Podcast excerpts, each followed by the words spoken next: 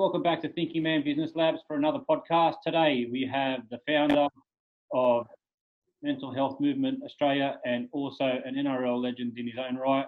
Um, one of the one of one of, one of, one one of the good guys and um, one of the guys that's doing a great thing for mental health in Australia, especially during these really really tough times. welcome, um, you know, a, a special man, uh, Dan Hunt. Welcome, welcome to the podcast, mate. Thanks very much. What about for an, an intro? But um, no, look, we've been trying to tee this up for some time now, but really looking forward to uh, having a bit of chat and uh, and seeing where it goes. I, I, do enjoy doing these things. So thank you for the opportunity and, and well done everything that, that you do as well. Yeah, appreciate I appreciate that. So I guess I guess the first question is like one of my one of my tough things has obviously been being COVID and, and working from home and not, not being able to see my clients face to face because I've got a lot of clients clients in Queensland and all that, all that sort of stuff. How's that affected?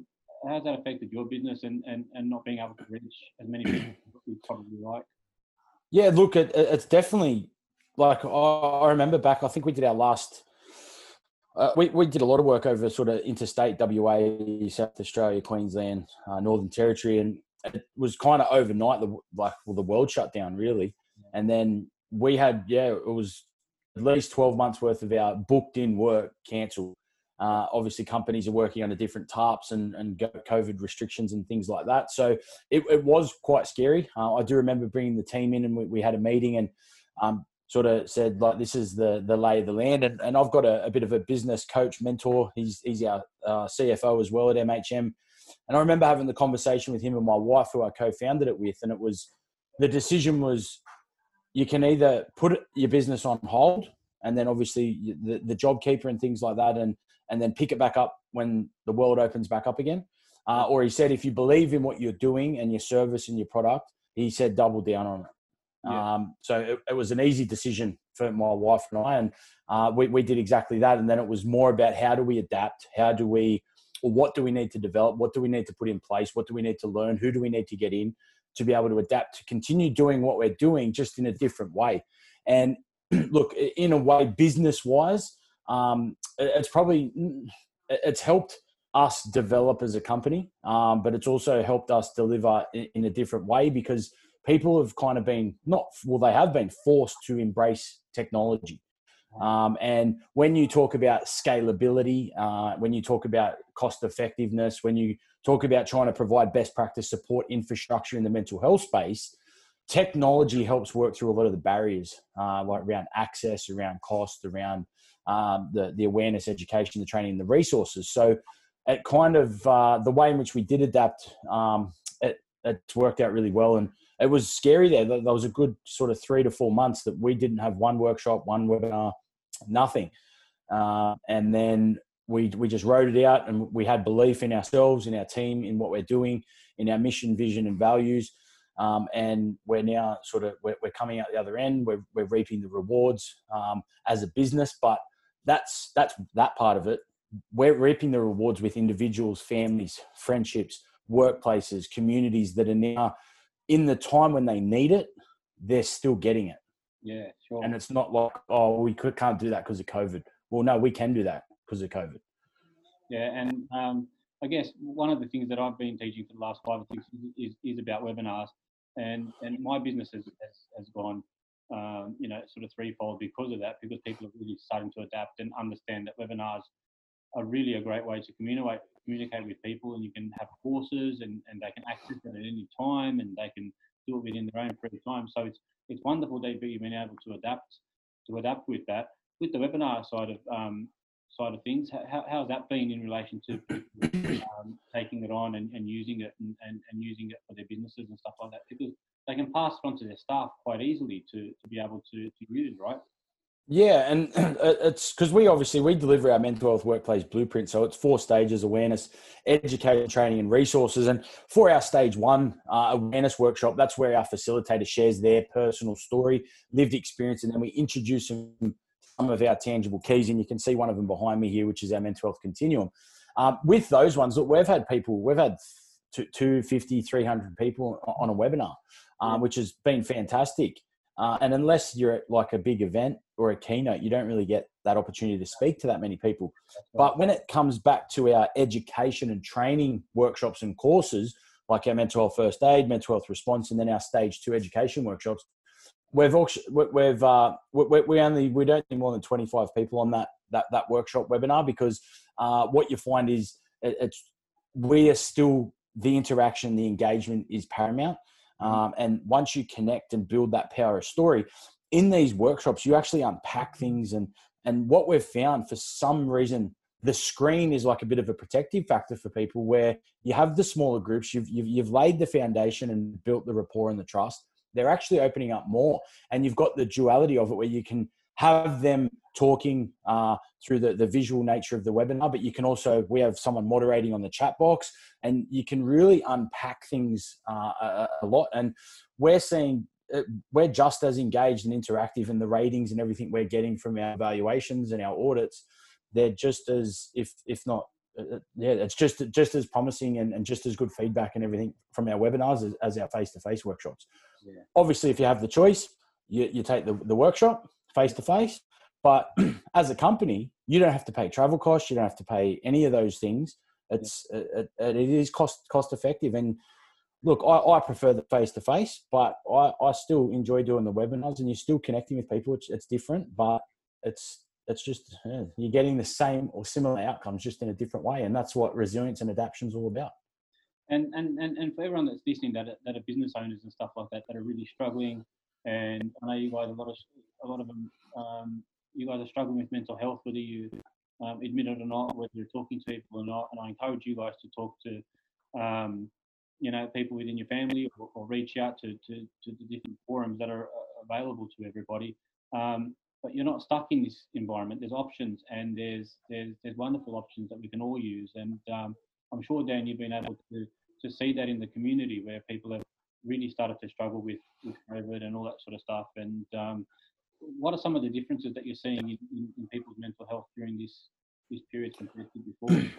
Well, the, the thing about it, we at the mental health movement, we work on the whole continuum. So it's not just the crisis intervention or the reactive side of things. Um, it, it's also the early intervention and the proactive side of things. And probably one of the most fundamental uh, keys that we educate on uh, in our stage one is some people still don't realize that they've got a mental health. Yeah. A lot of people think mental health and mental illness are the same thing, but they're not. Yeah. I can't put it any more simply. If you have a brain in your head, you have a mental health. Yeah. And the better you look after your mental health, the better you look after yourself, the better you'll be able to cope, the better you'll be able to deal with what's going on in life. I've had people leave a workshop, can't shake my hand and say, "Thanks for letting me know I've got a mental health." It's like, well, fuck, man, I didn't, I, I didn't, I didn't give you a mental health. You've always had one. Yeah, exactly. But how are you supposed to look after something if you don't even know that you've got it? Where our mental health it affects how we think, how we act, and how we feel. Mm. So how I've seen, I guess, some differences in the uh, in the community or in the work that we've been doing is people that usually manage their mental health pretty well. Okay, uh, COVID's come in and it's added a whole nother layer of stress, anxiety, uncertainty, fear, mm. with the contributing factors that we all go through on a day-to-day basis, like relationships, finances, work, stress, fatigue, burnout physical illness, loss, grief, all those contributing factors that we go through on a day to day basis, it's got a whole nother layer of COVID added onto it. So someone that might usually manage their mental health really well, they might have slid down this continuum and might be going through a bit of a mental health struggle and they've never experienced it before. And to be honest with you, we haven't been taught how to deal with this. We're still, it's a new landscape, but we're using an old map. Yeah. We're still using the get on with it, get over it, harden up mentality. Got an issue, grab a tissue. Yeah. And I tried that in my own personal story where that doesn't work. So there's definitely a lot more people out there struggling. Um, we just had the uh, Australian Bureau of Statistics release the, the latest suicide statistics, uh, which are, which has increased, which is uh, which is heartbreaking. And individuals within the community are, are, are not coping. And when individuals get to the point of taking or attempting to take their own life, it's not necessarily that they don't want to be here or that they want to hurt the people around them. It's that they're in that much pain that they want it to end. And that's the only option that they see. So, an antidote to suicide is helping people better cope and providing people hope. And the way in which you do that, you can't just put up a post on social media and Like that's great for the awareness. The challenge is getting the individual going through the struggle to the appropriate support, actions, professional help that they need to better manage what it is that they're going through. And the struggle at the moment is getting that person to that support because there's so many barriers in that way, like stigma, stereotype, judgment, lack of awareness and education, cost, uh, access, all these different things. So that's where it, it, there's got to be a, a, conduit or a bit of a, a stepping stone process to the support where the awareness piece and the posts on social media and things like that, that's one element of a whole puzzle or, or jigsaw, so to speak. Mm. Um, and that's going to be ever evolving and we learn as we go and it, it does grow organically. That's why you have the best practice people with the, the clinicians and the mental health professionals. But um, I, I do feel that society has woken up and we are doing a lot. Like I look back when I was diagnosed with type 2 bipolar in 2010, and we weren't like this was non existent. Where you look at it now, I think as a society, we do need to give ourselves a pat on the back. Um, we are doing a lot, but we still, there's a lot more still needs to be done. But um, being up to date with a lot of the grants that are going out there, like the Beyond Blues, the Black Dog Institutes, the Lifelines, um, the Headspaces, the Kids Helpline, all these big organisations, they are doing a very good job. Um, so I think we we are very much on the right track. Um, so uh, and, and and look, we're loving what what we're doing because we're not the whole jigsaw. Mm-hmm. We provide our pieces to the big puzzle, and yeah, sure. um, we are enjoying doing that as well and that's and that's wonderful that you can acknowledge that that you're one piece. But I think it's really important. Um, and sometimes you know people look at it as the title of what you do, mental health movement, but the health part is something that people really need to understand. It's just like going to the gym, but you're just going to the gym for your for your brain to be able to whether it's meditation, whether it's it's going for a walk, whether it's going for a swim in the salt water, um, whether it's getting enough vitamin D in the sun, whatever whatever helps you with that mental health. Uh, um, and like you said, everybody everybody has it. I've had my big struggles with with mental health over the past, being a business person and making that transition from corporate life to um, working for myself, and that was always a real big struggle struggle for me. So um, you know, I, I I went through a really really really tough time. Um, but until I actually acknowledged the fact that there was something um, up with me, I couldn't I couldn't move on. And and and now now that I've moved on, I'm stronger than ever. I know when I'm down. I know what I know what I need to do when I'm down. I know who to reach out to. Um, I know who my support network is, and then I know who the professionals are that I need to engage in um, that have been with me for the last 10 or 15 years. That they know my history as well. So um, that whole awareness that you guys are doing around around health is very preventative in the first place, but also um, it also acknowledges to people to know where to go when they when when they need that professionalism. Is that is that a fair enough assessment? Yeah, and mate, thanks for sharing the, the, your struggles there. That's that's brilliant. And there's no and and I love what you said there. It's it's not about admitting it; it's about acknowledging. Yeah. Because when you admit something, it's like you've done something wrong. And people that go through mental health struggles, mental ill health, or that live or manage with mental illness, nothing wrong. So mm. they don't need to admit anything they do need to acknowledge exactly as you said how how you're feeling what it is that's actually affecting you and then be proactive with your support networks your coping strategies your self-care but the thing about it is there's no finish line to that. I used to think after i was diagnosed that i had to get all my shit back together and get back to being perfect. There's no such thing as perfect. Yeah. Because we all have a mental health we're all going to go through mental health struggles at different points in time. So it's about putting kind of that mental health resilience kit bag that you can go to with your coping strategies, yourself, eh, your support networks, your professional support, if it's medication, like whatever it is for you. But for a lot of, we don't know what our recipe is. We don't even know what the ingredients to our recipe are, mm. um, let alone cooking it and, and seeing how it turns out. So I love a metaphor, as you can probably tell, but that's, that's where it's at. But the thing around what you're saying there, your coping strategies, they're not necessarily going to fix or solve all your problems. But what they are going to do is they're going to make you feel better and be a better version of yourself to take on those problems or mm. those those struggles. And that's the beauty of it. Like I've been to the, depths of, of struggles, and the little things that you place for yourself, the one percenters, the two percenters, the five percenters, they add up. And if you can be doing two or three or four good things a week, like you're going to be a 20, 30% better version of yourself. And then that's going to accumulate, that's going to compound. And you yourself, you've become stronger, you've become more resilient. I'm sure you still have your shit days, your bad days, your struggles, but you're prepared and you know how to deal with it and manage it. And you can see the smile on your face because there's nothing more powerful than knowing how to better manage yourself. And then the next step of that is being able to help someone else better manage themselves. Mm. That's what I believe two of the, the biggest or best things you can have or do in life. Yeah. And for me, it's a bit, I mean, it's, it's a really big no no to sort of admit something like this when I'm in the coaching space and I'm mentoring people and doing all that sort of stuff. But I, but I'm also the same believer that people know that I'm real and that I um, accept these things as my own, and it really attracts the right people to me as a, as a business. And it's the same thing as you as a as a business owner. It's like in the mental health movement, and you've you've, you've been diagnosed with type two um, bipolar, but you've also admitted that. So people can can can really sort of gravitate to that because it's like they're dealing with somebody that's been through it that knows what you've been through and and and they i mean everybody's case is different so it's not as if it's not as if it's a broken arm where everybody you know they put in a bit of plaster and it's going to be the same outcome. Your case is different to mine different to the next different to the next so it's not as if like you said it's one recipe of of, of, of you know spag bowl for everybody and it's exactly the same everyone's going to get the same thing. So yeah. you know um, but at the end of the day people feel a lot more relaxed feeling talking to somebody who's been through it. Yeah and and that's exactly right. Like we ask the like our, our, in our workshops, what does resilience mean to you? And I had one gentleman one day say resilience is about not struggling, and I, I like I, I, didn't say that's incorrect, but like I got him to to see in a different way that part of being resilient is struggling because that's where we learn, that's where we grow, that's where we evolve. Like, and and and that's how we become better. Like you look at kids growing up, like they've got to fall over and, and graze their knees. They've got to make mistakes. They've got to lose.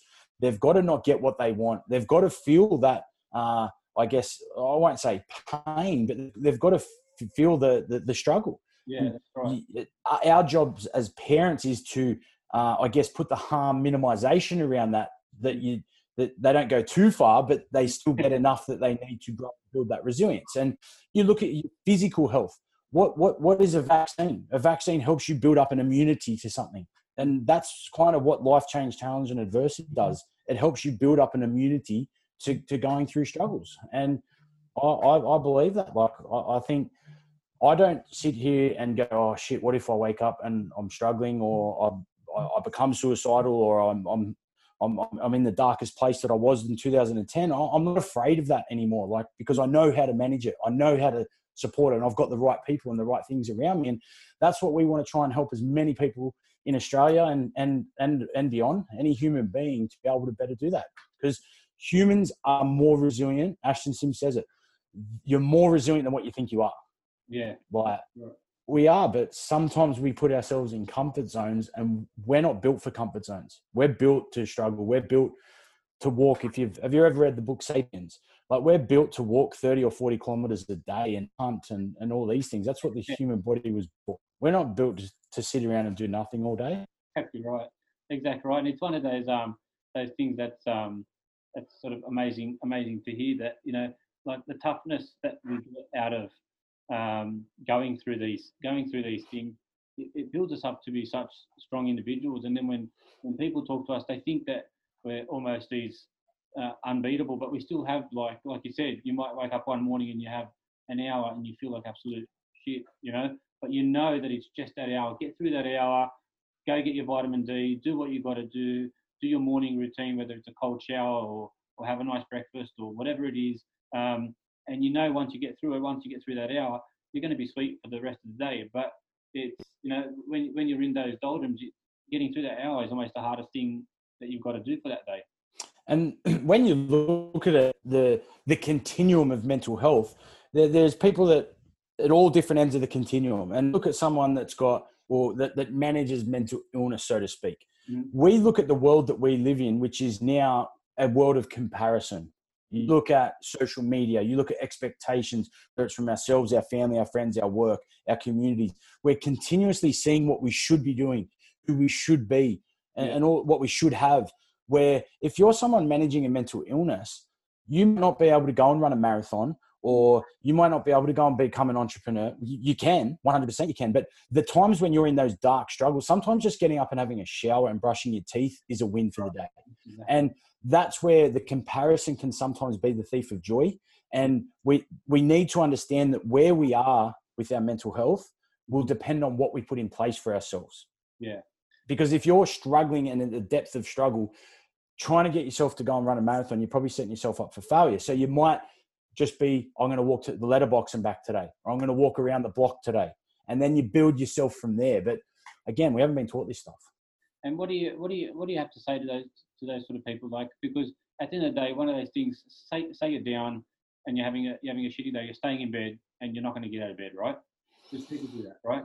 And the first thing they go through is their phone, and the first thing they click on is Facebook or Instagram it's going to drag them down even more because people post what they want to post. People post their happy times. They don't post stuff that we're talking about right now, which I'm going to post. You know what I mean? So um, to me, I, I would say, you know, put away your phone watch something positive or, or, or, or watch something that, that's, that's, a, that's a little bit sort of flaky, that's just a bit of fun. Do you know what I mean? Like if you, if you, want, if you wanted to do that, because sometimes I think that can have a negative, negative impact on you watching, watching everybody live these happy lives when a lot of the times it's, it's probably not true if you dig deep. Well, it's not realistic, yeah, and that's the the the thing. I for someone that that's been there, but having a bad day or a bad couple of days, you don't have to have your shit together all the time or be perfect all the time, or um, like you're allowed to. You sometimes you're allowed to just be, yeah, and and and that's okay, but you can't. It's got to be get to a point though where when am I going to start? I've got to, I've got to start putting some things in place for myself. They, they talk about the three week mark, the clinical professionals. If you've noticed that you're not your usual self mm-hmm. and it's been going on for a longer period of three weeks, that's the indicator it's time to start to make some changes or it's time to seek that professional clinical support because you don't have to spend that long there.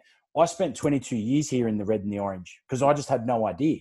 So you are allowed to feel shit. You're allowed to have the bad day, the bad week, the bad couple of weeks, but you've got to then take that proactive approach. And if you can't do that on your own, that's where we, members, fellow workers, the clinical professional supports, managing yourself, you do not have to do on your own. A problem shared is a problem. Support is not a weakness. Yeah. It just means you want to be doing better than what you are. Yeah, yeah, that's, uh, that's so true. What are, what are your thoughts around? Um, obviously, we've got a real problem in Australia here with the, um, you know, with, with, with the absolute, you know, and, and, and I'm not trying to discount the fact that, that women have problems with, with mental health because I'm sure they do, but the fact that, you know, four in one, uh, you know, you know, four in one um, suicides are, are by men. You know what I mean? Like it's it's it's a, it's a struggle.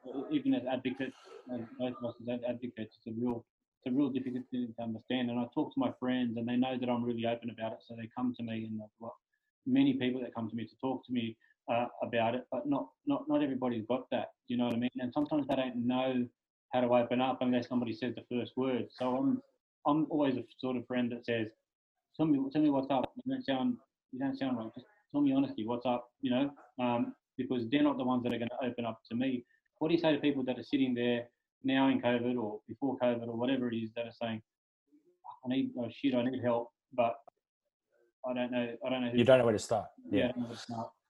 So just to, to go back onto your, your, your original point around um, like mental illness, female suicide, things like that. So in in in a like the statistics tell us and research tells us that mental illness is more common among females, mm-hmm. but help seeking behaviors is also more common. So they're more likely to reach out, seek support, and things like that. And a lot of that comes back to the genetics uh, and, and, the biology, the difference between male and female, and things like that.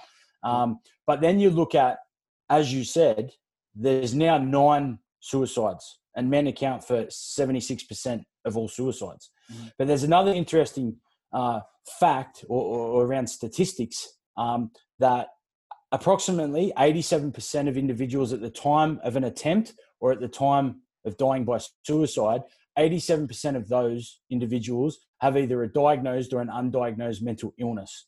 Mm-hmm. But if mental illness is more common among females, why isn't it 76% of females yeah. accounting for those statistics? Because it comes back to the help seeking behaviors. Mm. They're more likely to seek support. And there's obviously another range of different things around means and, and access and those different things that you take into consideration. But as a general rule of thumb, females are more likely to talk about it. They're better communicators. And we need, as males, need to take a leaf out of that book. But a lot of that comes back to the way masculinity's been embedded into us from such a young age that when you, you, you struggle or you fall over, get up, mate, you'll be right. Like I, I, my wife checked me on it the other week, Uh, like to my son, like, come on, mate, you'll be right. Big boys don't cry. Like, well, no, big boys and little boys cry, and it's okay.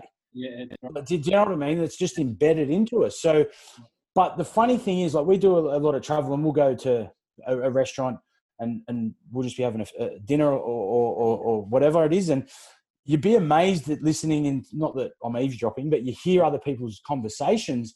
Yeah. And a lot of people I'm noticing are starting to talk amongst themselves about what's been happening, the struggles, or such and such has been struggling. What should we do? I don't know how to support them and things like that. So it, it is starting to change. But to your to your last question, what do you say to someone that knows that they're going through a bit of a struggle, but doesn't know what to do? So if you're someone right now that's watching this that is going through a bit of a struggle, I just want you to know that that's okay. It doesn't mean you're not a man, a woman, or a human being. It doesn't mean you're weak. It just means you're a human being. That's that's that's what it means. Um, but the the what we recommend is, as our slogan says, we need to get starting the conversation. We've got to check in with ourselves, but check in with the people around you that you trust, that's non-judgmental, that's not going to throw it back in your face, that's not going to dismiss it, that's going to be there to support. Start that conversation with them. Open up with them. Talk about what's going on and let them know that I, I, need some support, but I just don't know what to do. And then look, you can jump on our website. There's so many good resources on there. You jump on the Black Dog Institute, Beyond Blue, all these uh, websites that provide the, the, the awesome information. But your first port of call, if you work for a company that has an EAP, which is an employee assistance program, mm-hmm. reach out to your company EAP. That's free for you and your immediate family. If you don't have an EAP, you can go and see your GP. And what you get is what they call a Medicare mental health care plan. Now in COVID, you get 20 subsidized sessions with a, a psychologist or a counselor in any calendar year. That is probably your first port of call if you're someone that's struggling, is reaching out to a family member, a friend, a fellow worker. And then if you getting in to see that that professional clinical support, uh, and, and that that will make a, a world of difference for yourself. The other key with that is if the first person you reach out to doesn't work out, or that first clinical professional you don't have the connection with, please don't give up. Mm. Okay. Go and get a second opinion. Find another one. And it happened to me. It took me my first one, no chance. I wasn't going back. But yeah. I didn't taint every single other support with the same brush. Yeah. Um, and then just don't put so much expectation on yourself and pressure. No, it's okay to struggle. Just start, keep simplify things. Less is more. Just just do something. Doing something is better than doing nothing.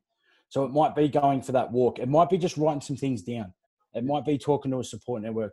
Um, it, it, might be exercise. It might be taking your dog for a walk. Uh, it might be just going to have a shower and brush your teeth. Uh, it, it, doesn't matter what it is, as long as you're doing something that makes you feel better.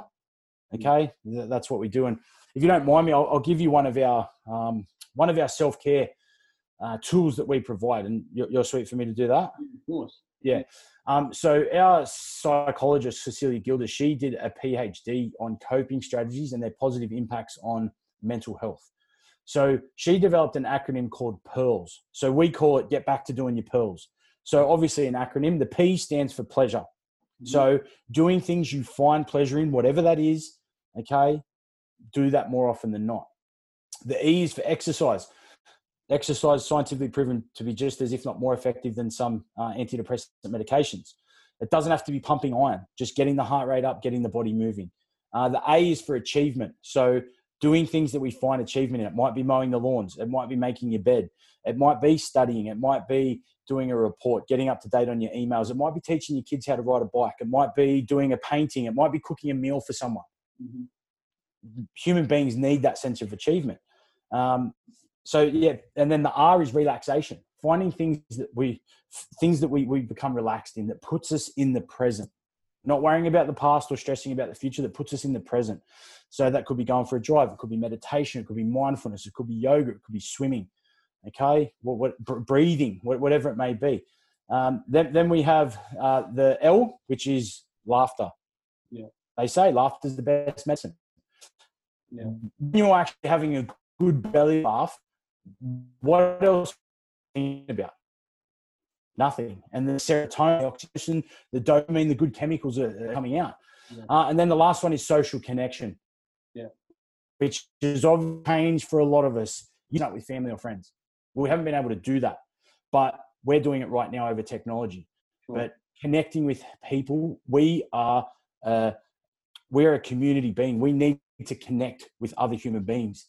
That that's that's just that's just the biology of us. Mhm. But the thing about it is, if we can hit those pearls, one, two, three of them every day, every couple of days, we're going to be better versions of ourselves. But the key with the pearls is find something where you're kind of hitting all of them. And I'll give you an example. There's a an older gentleman, gentleman he's 60, no, he's 77 years old. And we just become part, it's Shellharbour Dolphins where we live. So Yeah. it's an all year round swimming in the ocean, Yeah. even when it's 13 degrees in the middle of winter. But he, he goes down there every single day and he swims 20 laps, but he's in the vitamin D. So he's getting sun. He's connecting with people, chatting to the people in the community. He's getting his exercise, sense of achievement. 77 years old, doing 20 laps in 13 degree water. That's an achievement for me. He has a laugh with people and, and he finds pleasure. He's now connected with us younger blokes where he reckons we've put a bit of lead back in his pencil um, and, and, and, he's, and he's loving it. But he's hitting his pearls in the one activity. yeah. That's, that's the trick to it. But yeah. Yeah, so guys, obviously there's a bit of gold there from, from, from Dan, and if you need to listen to this back a couple of times to get things to write things down, please I encourage you all to do it because some of the stuff that um, um, Dan's saying is is, is is some of the stuff that um, you know we all need to we all need to learn, and especially going back to when he said when when you first try to find somebody or you first try to talk to somebody or you first try to find um, somebody in the professional industry that you might get a little bit disengaged because you don't you don't get that connection straight away. It's really important not to lose sight of the fact that you will find somebody. It took me three or four times to find the person that I really connected with, and and, and that helped me through my through my struggles. So um, you know we have a responsibility to ourselves to try and do that to find the right person that knows us or that we feel comfortable with because we're not going to feel comfortable with the first person that that we talk to a lot of the time. yeah, Yeah. well said. Well know, said. And um, so then it- it- it'll, it'll, it'll, it'll, be um, remiss of me not to talk a little bit about um, you know your NRL career and, and how you man- and how you managed this during being an absolute professional because you would have been struggling with it back then. How did you manage that whilst being such a high level professional at doing what you did at that same time? Uh, originally, it, it was a battle because I, had, I I wasn't diagnosed, Yeah. uh, and I had no understanding or idea. I wasn't educated. I wasn't aware. So it was a bit like a roller coaster. Uh, and I'd I'd be up, I'd be down, I'd be up, and I'd be down. Obviously, the nature of, of a mood disorder is exactly that. Uh, but me then pushing everyone away, wearing the mask, treating people like shit, treating myself like shit. I turned to self medication to deal with it. Yeah. Um, but then after obviously the diagnosis, hitting rock bottom, getting the support that I needed, getting uh, rehabilitated, um, learning how to better manage myself, it, it, it definitely like it didn't fix everything straight away, but I, I learned to better manage it. And uh, Wayne Bennett was a big um, a big support in that, and something that he taught me before he come. I used to get it, it- whether you got a, a mental illness or not. Playing at the top level is it's not easy. And I used to get so nervous to the point where I'd spew like every single game. I'd be convincing myself I'm not going to be able to play. I'm shit. I'm, I'm, I'm terrible. Yeah. I'm soft. All these different things. And by the time I'd get out on the field, I was burnt out, like mentally and, and physically exhausted. And Wayne seen this in one of the trial matches, and he pulled me aside and he said, "Mate, what the, fuck- what's going on with you?" And I said, "What do you mean?" And he goes, "You're the fittest out of all the forwards, and you get on the field and you, you you're tired." And then I started to explain to him some of the, the head noise and the thoughts and the worry and the anxiety and stuff. And he, he, he taught, taught me something. He calls it the flags. So what that is, it's focusing on what you do when you're at your best. Yeah. So for me, it was stripping it right back. So when the head noise and the worry and all that started, he just goes, turn to your flags. So my flags in attack, it was running as hard as I could every carry, and in defense was getting off the line quick. So whenever all the stress and worry, I just go back to those two flags. And mm. I played my best footy. I played City Country, Australian Prime Ministers, like won a World Cup challenge, and, and, and had a pretty successful career considering how shit my body is. Yeah. But that transcends into every other aspect of your life. What do you do when you're at your best? Yeah. Do you stay organized? Do you structure things? Do you self care? Do you look after yourself? So instead of worrying about all this shit that's out of our control, focus on what you do when you're at your best. And that helped me massively in managing my, uh, I guess, m- my mental health, myself, whilst being at the top level. Yeah. Um, and then, yeah, the other thing was just really being in touch, knowing when you're struggling and knowing what to put in place. Like, I need some time out. I'm not going on that team drink. Um, yeah. Um, yeah, do you know what I mean? Or, or, things like that. And communicating with the key people around me, my coach, my teammates, my, my wife, my yeah. mates, my family. So they knew where I was at as well. And now, like, we're all open in the office about it, but we notice when someone's a little bit off and yeah. we, we, we leave them a little bit, but then we check in, have yeah. a cup of tea. How you traveling? You all good? Do you need anything from me? How are you? So that really helped. But you can't get help if you don't tell anyone. Mm, you can't, you know what I mean? Yeah. So that, that was another really key aspect that, that helped myself. Um, but look, the back end of my career was just riddled with injury. After I did my Achilles, I had another eight surgeries. Um, like I played more games in my first four years than I did in my last six. So mm-hmm. it was just, it was really tough. It was mentally draining. And in the end, to have my career taken away at 28 wasn't exactly ideal. Mm-hmm. But um, someone asked me in a workshop the other week or the other month, they said, would you have still missed the grand? Oh, sorry. Would you have played in the grand final in 2010, which I missed through injury, mm-hmm. um, but not be doing what you're doing now? And I'd miss that grand final every day of the week. Yeah. Even watching it last night and seeing the players there that didn't necessarily take the field, I understand what that's like. But I had no animosity, no, I wasn't upset or anything. I was at peace with it. Where like I knew I was part of the team, but those struggles that you go through, even though you don't know it at that point in time, it will always lead to something better. Yeah, that's so true. And I think to, to all to all the listeners, I think it's important to remember that some of these things that happen to us that we think at the mo- at that time are such a negative thing on our lives that they build us and they make us so much stronger for the next challenge and the challenge after that and the challenge after that. They, they, they build this resilience like you've talked about in the past that that that, that you, you can't money can't money can't buy that because you just get stronger and stronger and stronger from it. And it's hard for me to say to you if you're going through it right now, um, when you're in the middle of it, two or three years later, you're going to look back and you're going to say, "Shit, that was so good for me to, for me to happen to me." You know. Look, and coming from someone I've hit rock bottom, I've been heavily medicated, I've been addicted to drugs and alcohol, and some of the headspaces and the places I've been in, I never thought I was going to come out the other side, but I always did. Yes. The thing about it is, it'll always pass. But the thing about it is, when you are in it, just don't do it on your own because you don't have to.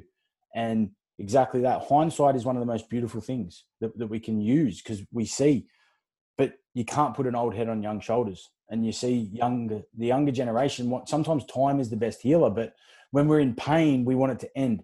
So you, you don't have to take all that pain on your own. A problem shared is a problem halved. Yes, of course, of course. And, um, you know, it's, it's, it's one of those things that, um, I think a lot of people can relate to. And like you said before, guys, everyone continue these, whether they're pub conversations or whether they're conversations with, friends in confidence or whatever it is. Talk to your mates, be comfortable by talking to your mates. And um, like you said, I'm, I'm hearing a lot more of these really good conversations happening, whether it's at a pub or whether it's at a function or whether it's um, between family and stuff like that. And it's wonderful. It's wonderful. It's wonderful to see that we're that we're doing that. And and for you as an advocate, it must be it must be encouraging for you considering the work that you do. Yeah, it is, and I think like what, what what you said, even with your clients, being open, honest, and authentic, they you you give them a space where it's okay to be not okay, yeah. and then you're obviously working with them to be better in themselves and in their business. Mm-hmm. But because you opened and you you opened that door, they then felt comfortable, and it's no different to the the power of story or lived experience, or even just having this emblem. People come and go, "What's that?" Oh, look, oh, I've been, and, and they'll start telling you their whole story, and it's like I've never even met this person, but because you've got that, it gave them that sense that it's okay. Yeah, won't be okay. It's okay to talk about. It.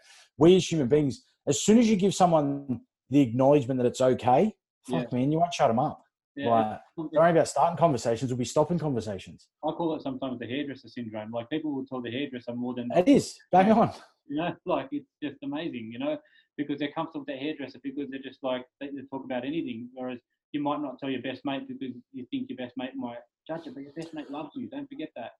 Correct. You know? And yeah. yeah, you're bang on, man. What you say there. My wife owns two beauty salons, and it's exactly that. You, some like she obviously doesn't tell me tell me things, but she just goes, "It's amazing when you're touching someone's face or their hair or their nails. They'll yeah. open up and just just talk." Yeah, that's right. But what do they call them? They call them the accidental counselor. Really? Yeah. That's right. And then they go home with a full cup and then put it onto their husband or their wife. Yeah. oh no, mate! It's been great, great talking to you. Um, we're now going to get in touch with you. We're going to put all, all the links underneath in, in, the, in, in the YouTube video and um, obviously in, in the podcast on iTunes and stuff like that. Is there anything that you wanted to leave um, leave, leave us leave us with um, today? To, to, yeah, look, I think, and, and anything that you've got to help promote it, you just send it through to us and, and we'll get that up on our social channels and things like that. But look, what I want to leave you with is if you've identified a change in yourself or a change in someone else, in what they're usually like and what you're usually like, don't dismiss it as I got out of bed on the wrong side. Don't dismiss it as, oh, it's just a bad day. Mm. A change is worth a check in, whether it's with yourself or someone else. So if you've identified that change, please get starting that conversation yes. because it does not just change lives, it saves them as well. Because you don't necessarily know what someone's going through. They could be wearing the mask or putting on the brave face. And that conversation provides that environment for that person to know that it's okay to be not okay and that someone actually gives a shit about them. So a change is worth a check in. I'll leave you with that. Yeah, beautiful. Thank you very much, guys. I we really appreciate really appreciate it, mate. We really appreciate your time. And I know you're busy, and I know you're all good. But um, really appreciate it, and um, this is this is going to help a lot of people. So thank you. All good, man. It's good to uh, it's good to connect, connect with good people doing good things. Yeah, thank you so much. We appreciate it. Take care. All, all good. Have a good one. Yeah, see you, mate.